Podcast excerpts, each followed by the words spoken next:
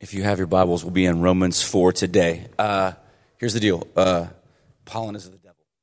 Uh, that's not true. It makes things bloom and it's beautiful and it's amazing. My allergies are of the devil. Uh, um, but uh, I am glad to be here today. I'm going to use this mic instead of the normal mic I wear. Uh, I didn't even tell the guys in the back, but they have reacted rapidly. Thank you.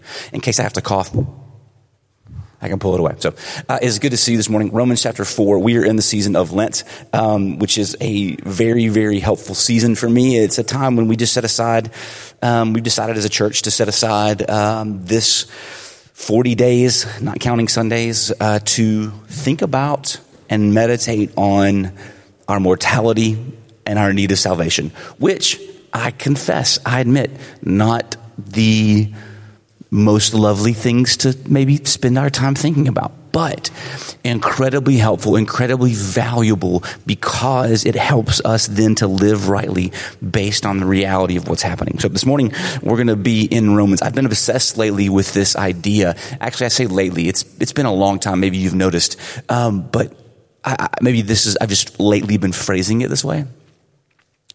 Obsessed with the idea of, well, then how should I live? Or the question, well, then how should I live? Like, based on this new reality, based on this new fact, this thing that I've heard, well, how do I live now? Right?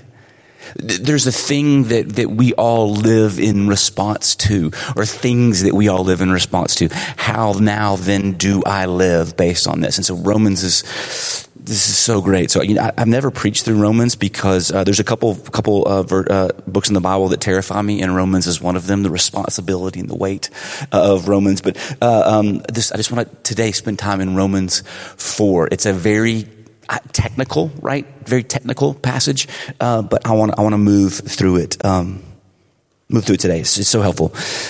so, what then shall we say?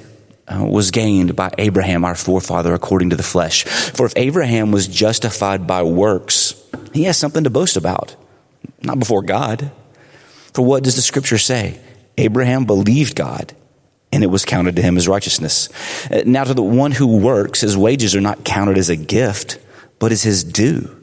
And to the one who does not work, but trusts him who justifies the ungodly, his faith is counted to him as righteousness. Just as David also speaks of the blessing of the one to whom God counts righteousness apart from works. Blessed are those whose lawless deeds are forgiven and whose sins are covered. Blessed is the man against whom the Lord will not count his sin.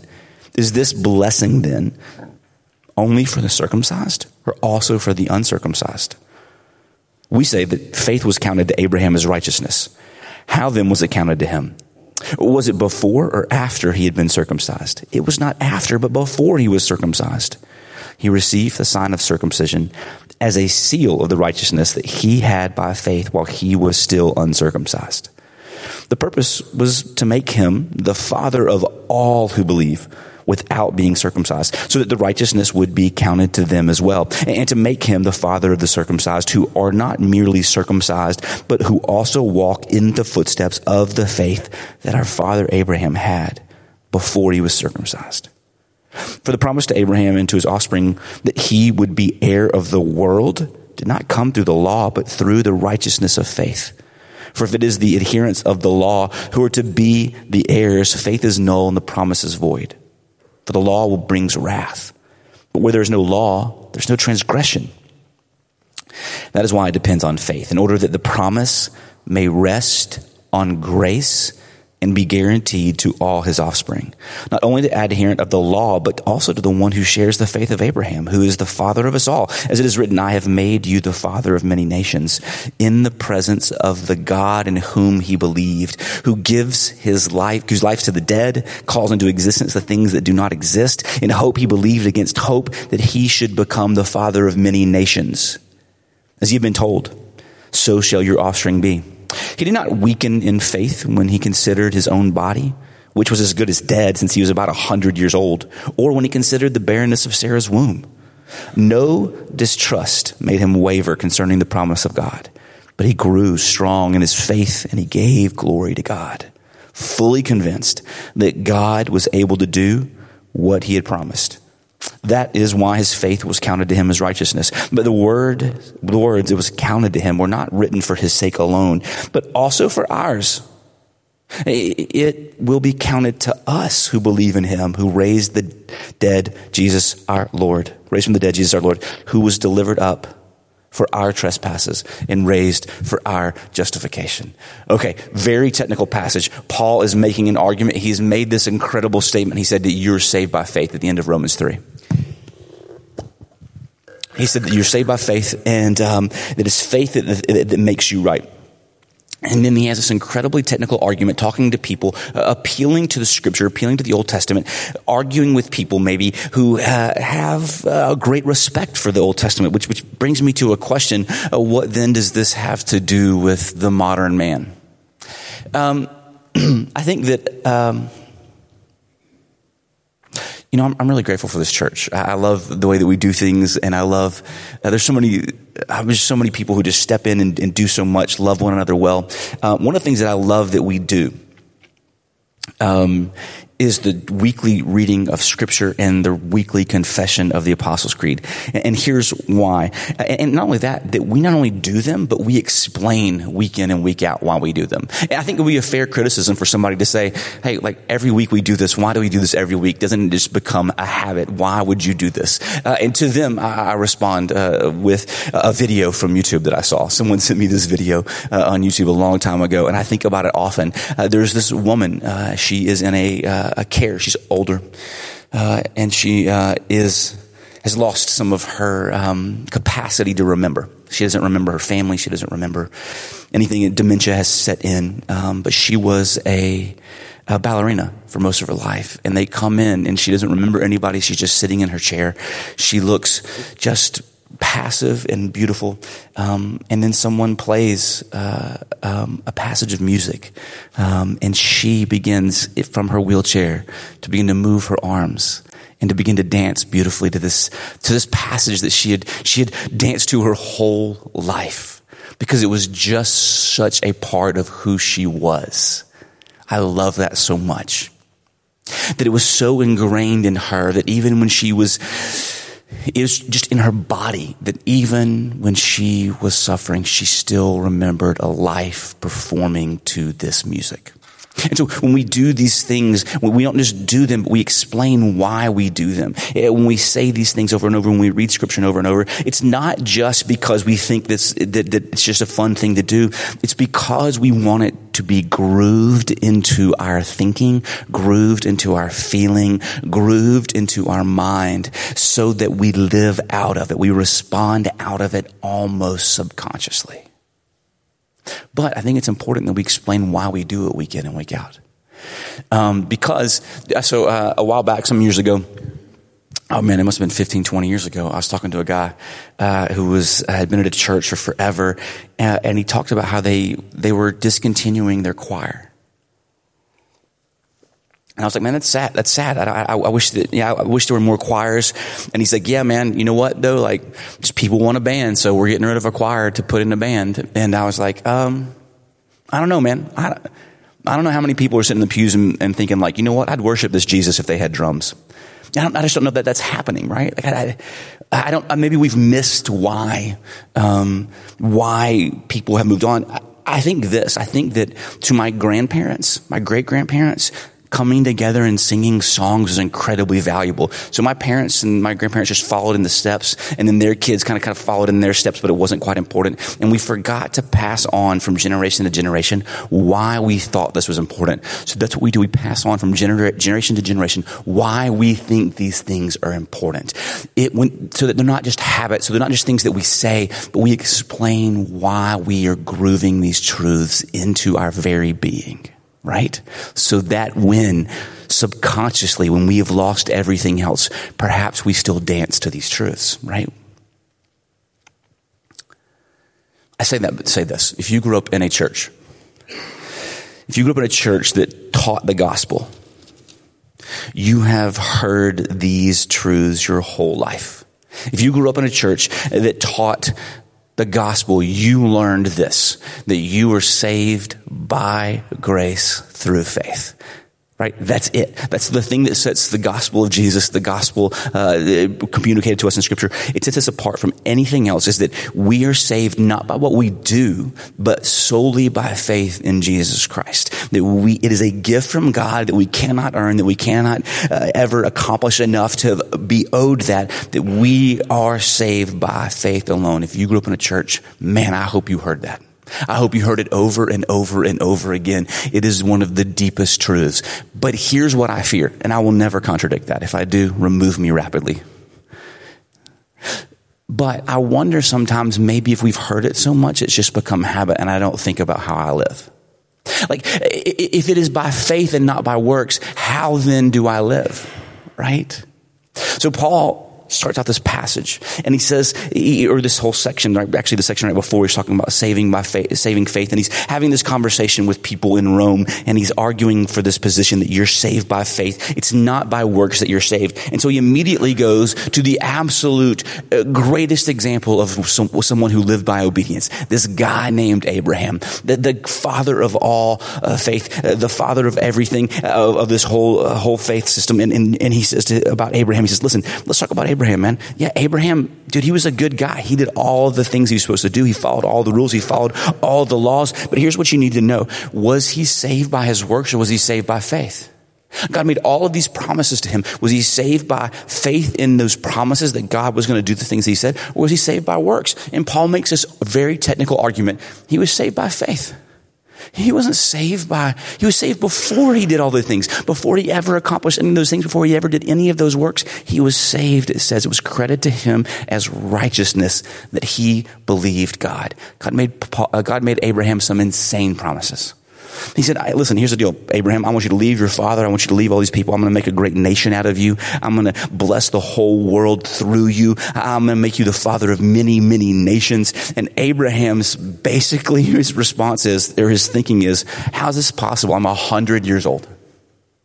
How am I going to be the, father. I don't have any kids and you're going to make me the father of nations? That's crazy. My wife is in her nineties and you're going to do, and it says that Abraham believed him and God credited to him as righteousness the faith that he had. This is so important to the Christian faith. It's not that we earn, it's through faith and faith alone. It's not that we can achieve, it's through faith and faith alone. But here is the thing that I wonder. Here's the thing that I struggle with in my own life. How then do I live? What, what does it mean to live by faith? Or how about this? What, what, how do I get this faith? How, how, do I get this faith that he talks about? It's not just Abraham, but he even begins to, talk, begins to talk about David. Hey, David wasn't saved by faith. David in his Psalms, he goes to God and says, I have sinned against you in such a way. The only thing that I can do is throw myself on the mercy of you. And I know on your mercy and I know that you can forgive. And it's his faith that is credited to him as righteousness. I, I grew up, I, I, I don't think anybody told me this. I just kind of picked up that the Bible was not, well, the Bible was primarily these rules that we're supposed to live by, right? I went to a Christian school, so like the most important thing you could do is make sure your shorts weren't like, you know, finger length, right? That was the deal. That's how you knew you're a Christian, is if your shorts were not finger length. Uh, and, and that was like the huge deal. You didn't play Uno, right? Because Uno's basically cards, and you're just like one step from owning a Rottweiler and throwing dice in an alley. Like it was like you don't play Uno because like it was like those kinds of rules. And I don't know if they said that. I'm sure they taught. I'm sure they taught grace. But what I heard was the Bible is primarily these rules about how you're supposed to live so God's happy with you. And what Paul argues and what we, we teach here, what we believe here is the Bible is not primarily, it's not a bunch of rules about how you're supposed to live. It's not a, it's not primarily some moral, ethical structure to make you a decent human being. It's primarily the story of this thing that God did.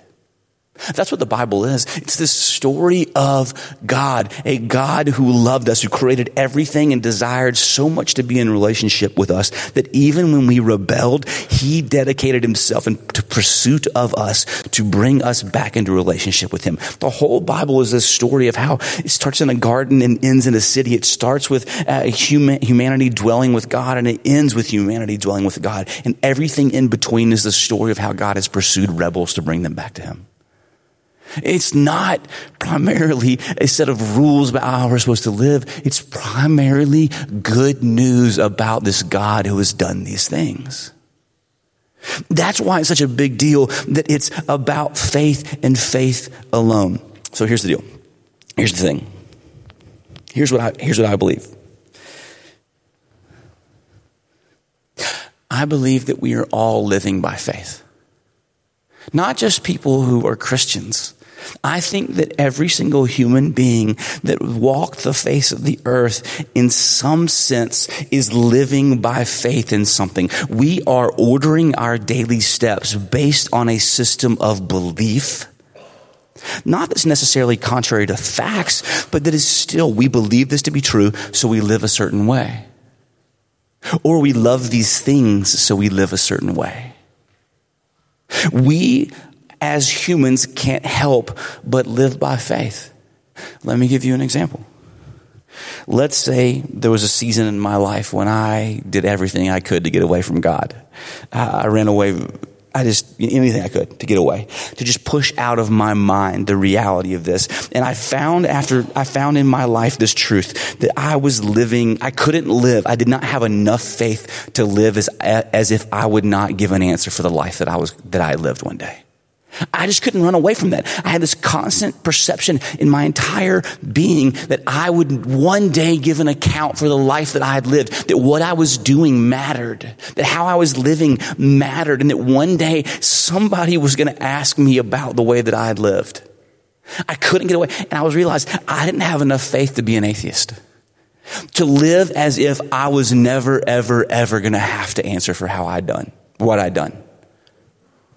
We live by faith. I think that some of us, man, uh, in the church, even, no, especially in the church, I think that we sometimes feel if we've checked certain boxes, then we're good to go.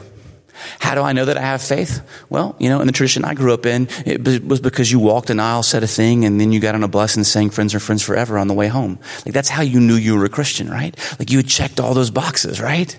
I did the things, man. I was very emotional. And, and, and, and, and, and so yes, I, have marked it. How do you know that you're a Christian? Oh, I, I, said the prayer. I did the things. And, and here's my question though. I, I don't know if that's really faith. Because if you actually believe, if I actually live as, and I'm not saying that God doesn't use that, by the way. For sure, I know people whose lives have been changed, you know, singing Amy Grant songs on the drive home. Like, for sure, I know that's happened. God, God in His great infinite grace uses all manner of things to draw us to Him.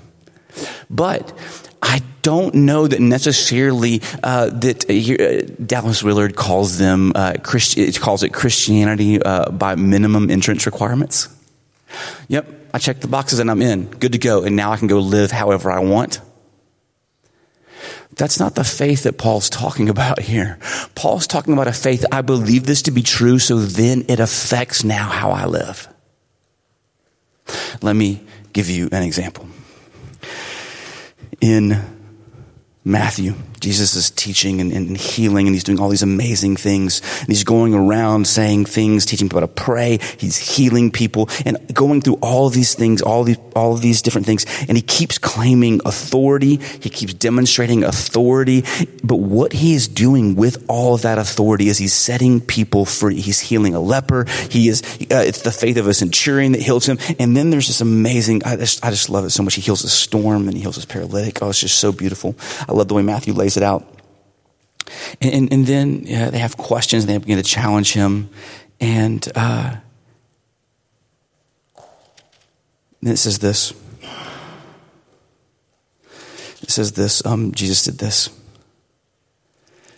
Where is it? I lost it. Oh, here it is.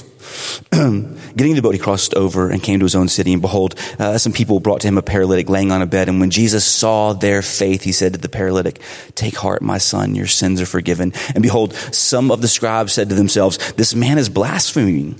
But Jesus, knowing their thoughts, said, Why do you think evil in your hearts? For which is easier to say, Your sins are forgiven, or to say, Rise and walk? But that you may know the Son of Man has authority on earth to forgive sins. He said, then I said to the paralytic, rise, pick up your bed and go home. And he rose and went home. And the crowd saw it and they were afraid and they glorified God who had given such authority to men. And in verse 14, the disciples of John came to him and saying, why do we and the Pharisees fast, but your disciples do not fast? And Jesus said to them, can the wedding guests mourn as long as the bridegroom is with them? The days will come when the bridegroom is taken away from them and then they will fast. No one puts a piece of cloth on an old garment. The patch tears away from the garment and a worse tear is made. Neither is new wine put in old wineskins. It, if it is, the skins burst and the wine is spilled and the skins are destroyed, but the new wine is put into fresh wineskins, and so both are preserved. Jesus is going around and he's teaching and he's freeing people from sickness and he's freeing people from these obligations, these religious, re- religious rituals, and he's explaining to them all of the things that are going to happen. He's explaining that this is new information, new beautiful thing that he's, this, that he's talking about in the world. He's explaining to, to the world. And Jesus says to them, I have the authority to forgive sins. I, I, I, one of the things that I, I, lament about modern culture is we've gotten rid of uh, some of the really religious words, right? They were helpful, right? Sin is a helpful concept, right? Um, uh, uh Jesus says, I'm, I'm going to forgive sins. And I think everybody reacts to this in, in, in scripture, like, oh, yeah, yeah, how can he forgive sins? I think that today the average person would say, oh, Jesus forgives sins. And I'm like, so what? What does it matter that Jesus forgives sins? And here's why I think that's the case. I think that we react that way because we don't really believe and understand the depth of our brokenness and the depth of the influence and power of sin. I worry that we don't understand it, and it's our great, our great tragedy. Uh, it's a great tragedy that we don't understand it. Because here's the deal: uh, we all, as humans, understand falling short. We all, as humans, understand missing the mark. But we're told that you know what? If you can just figure out a way to forgive yourself, everything will be okay. Which is a silly thing, right? If my friend Josh just jumped up here and ran up here and just Will Smith me, pow, right? Smacked me good, and then turned around to you and said, "I just have to find a way to forgive myself." You would think that was insane. You like, Chris needs to forgive you. Also, by the way, I don't think you guys are going to be okay ever again. We don't realize the impact of sin and how it affects our souls, how it affects the environment of relationships. The, the story of scripture that we're hearing that, that, that, Paul is responding to, the story is scripture is th- that we humans have not only polluted our souls, and, and, and, but we've polluted the land and we've polluted uh, the relationships that we have, that sin is this pollution that takes over and causes us to behave in such a way that, that there's great damage. God hates sin, not because he's keeping a list and, and, and, and because he just made up a bunch of random rules to see who will listen to him. God hates sin because it causes great damage to those that he loves. So then what do we do? I, I think the people in these stories, they had this concept of sin. We as moderns, we don't have this concept of sin anymore. So what then do we do when we failed? What do we do when we know we've fallen short? What do we know? What do we do when someone's done something terrible to us or we've done something terrible? Or if we just look at the sum of our lives and go, how am I supposed to live now? What does it matter all the things that I've done and all the things that I'm going to do? What do I now do? And the concept of sin is so helpful to go, oh, there's a set out there. There's a, there's a being out there uh, against whom I have sinned, against whom I have rebelled. And if I can go to him and somehow make it right, if I can somehow go to him and make up for it, then, then, then everything will be okay. And then you get into this place where you begin to, to freak out. You get to the place that I did when I was in high school, when I just began to realize I'm never, ever, ever, ever going to be good enough. I'm never ever going to be live up. I'm always going to stumble. I'm always going to fall. Every time I resolve 100%, I'm never going to do these things again. I always end up doing them again. How then do I live if I am just a sinful being that cannot ever get it right? It's into this world, into this way of being, and this way of thinking that Paul says, listen, you guys are consumed. You guys are obsessed with ever living up. You have no way to ever live up to God's standards. It's always been, it always was, and it always will be a 100% gift of God's grace. It is by faith, believing that Jesus can do the things that he said he was going to do, believing that God is going to accomplish the things that he's going to do. So here then is the test. Here's how we live. What is it that you have faith in? Do you have faith that this is all that there is, all that there's ever going to be, and you're going to go live in light of that? Do you have faith that none of this really matters? Do you have faith, or do you have faith that one day you will give an account to a God who made you for the life that you've lived? How then do I now live?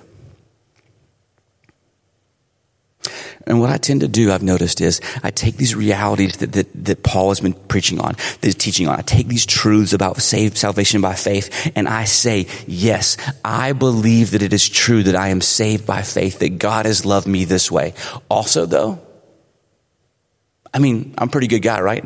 Like also, if I also, you know, if I can get church just right, if I can preach the exact right way, if I can forgive even when it's hard, if I can do just the right things, then maybe I will be approved. And I'm constantly tempted to fall into this pattern of attempting to, uh, of, of trying to prove myself over and worthy of this God. And Paul opens this letter, or opens this chapter and says, dude, not even Abraham could do that. Not even Abraham could earn his salvation. Not even David was able of doing that. Both of them threw themselves on the mercy of God. Which brings me to how then do I live? If I believe in my heart, not just have mentally assented to a thing that I don't necessarily believe, but I want to be true. If I believe in my heart that there is a God to whom I will, who made all of these things and, and to whom I will one day give an account for my life, and that the way that I'm going to be able to do that is one day to stand before Him and go, it has nothing to do with me. I am with Jesus. He has fulfilled all of the things that I couldn't. He has done all the things that I couldn't. If that is then the reality of the world, it's not just a thing that I believe, that's how the universe works. Do you understand how freeing that is? That, that just blows my mind. It blows my mind that now it means this. The things that have held me captive, the things in high school that I just couldn't seem to let go of, and I would try and try and try and try and try to let go of. It means that by being given a new heart, by being given a new life through faith in Jesus, it means that these things now are the, not the most important defining things in my life. That the most important defining thing about who I am is that I am a child of the King well, that enables me to live differently. When I stumble and I fall, instead of running and hiding, I run to my Father who is forgiven and loves me. When I am deeply wounded and hurt, I can run to my Father. Here's how this, I mean, imagine the situation. Imagine that you are married and uh, or just in a relationship, right?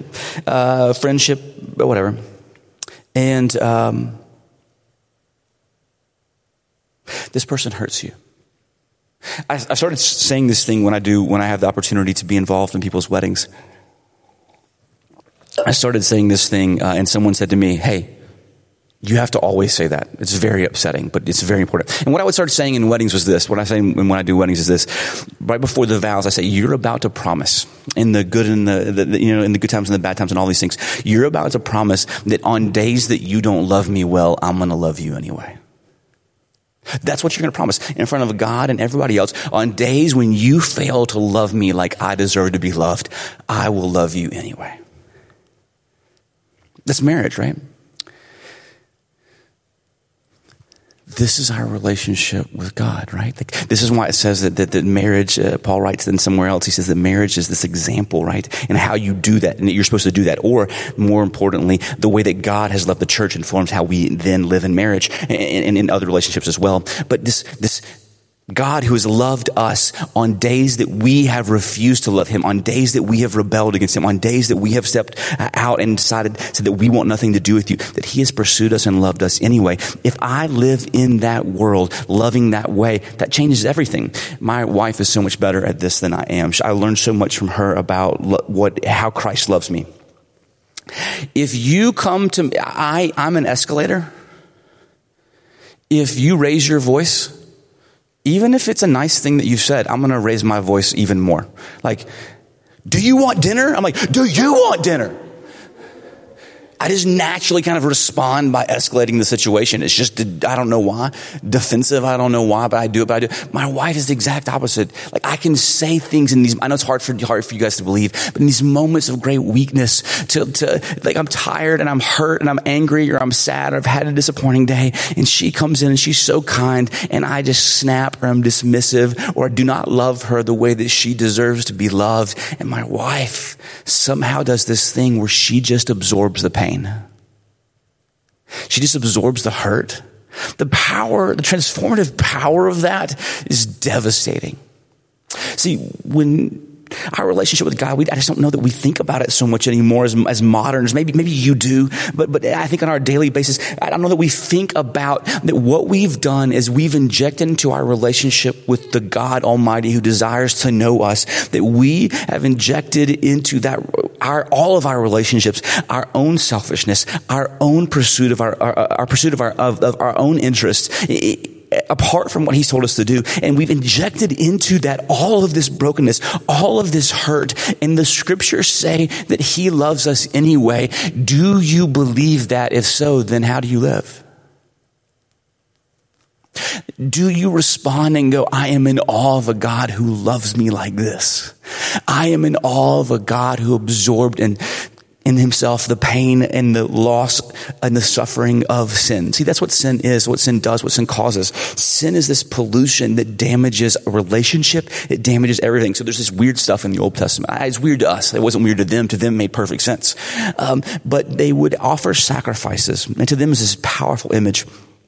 And the, Im- the image was, it was, sorry, the, the point was that, that sin cost something. And so this animal would die, and the priest would take on certain certain sacrifices. They would he would take the blood and he would scatter it about. He would he would fling it about. Uh, it's just the weirdest thing to me. But what he was doing was he was emphasizing in, in, in this very visual way, explaining that sin has a way of corrupting everything, and that there's always a cost. And it's this purifying of the temple, the purifying of the land by the sprinkling of this life everywhere.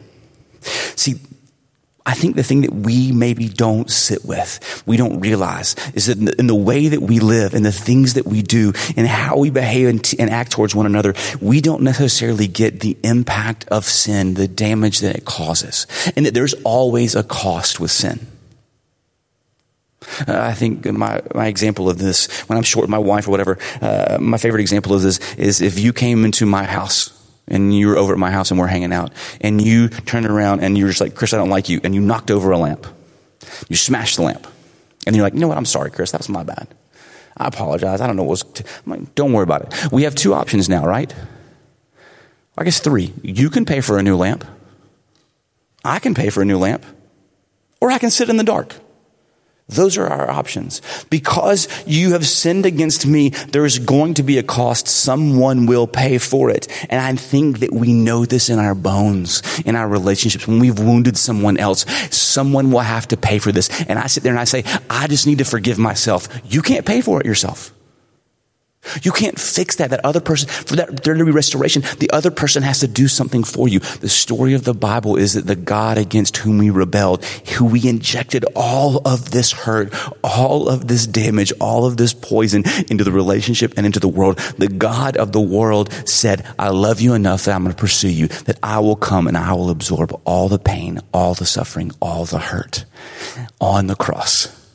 That's how Paul ends this section. He says, I have. He has done it. It will be counted to us who believe in him who raised from the dead Jesus our Lord, who was delivered up for our trespasses and raised for our justification. How then will we live? In awe of a God who loves us Knowing this love. So here's how this actually plays out in our lives. When my wife comes to me and she maybe is insensitive one day, she doesn't realize, I don't know what, she never happens, but she's, let's say she hurts my feelings. Um, I feel less than, right? Less than I want to feel. And, um, how then do I turn around and love her like I promised in front of all those people 21 years ago that I'm going to love you even on days that you don't love me? Uh, when I haven't gotten from her the love that I desired, here's then what we do. We go to God and say, you know what? Even though she's my wife, that is what she just said, the thing that hurt me, that's not the most important thing about me. It's that I have been forgiven and I now live in light of the hope that I have that Jesus is my Savior and Lord. That's who I am. And I can absorb the pain of that hurt and jump right back in there and love her anyway, at least theoretically.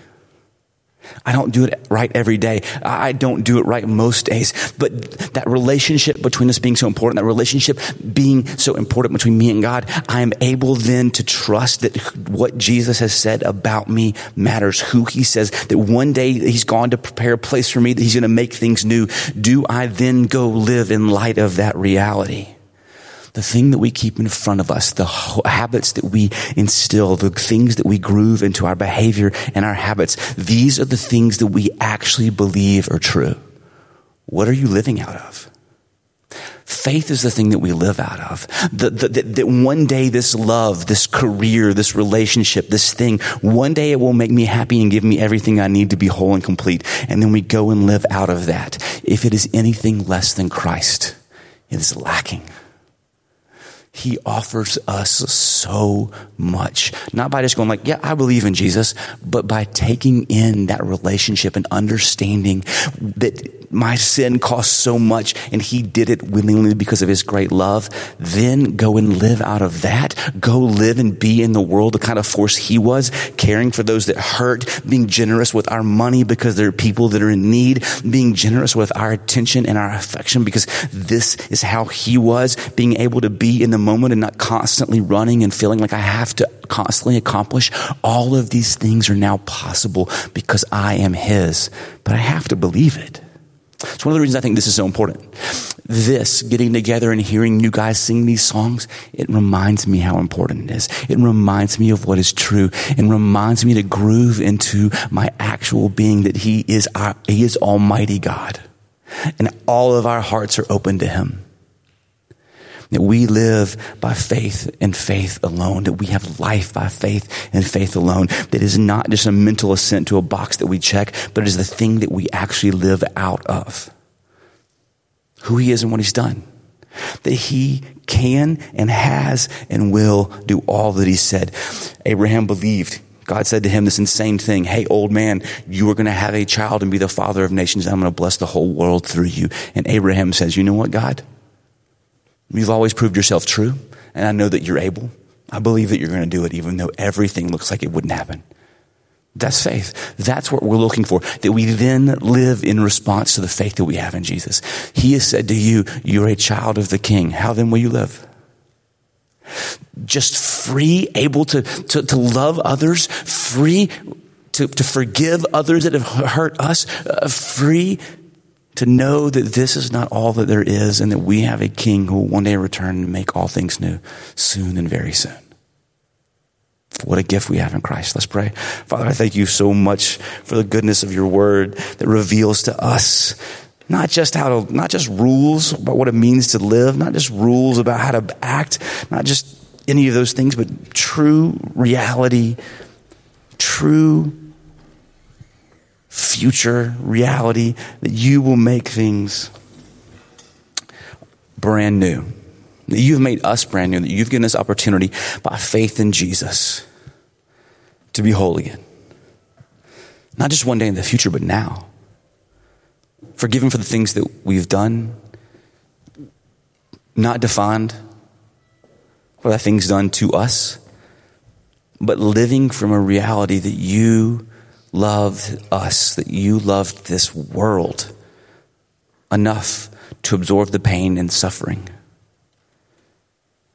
of sin that we might have life. What a gift. It's in Christ's name we pray. Amen.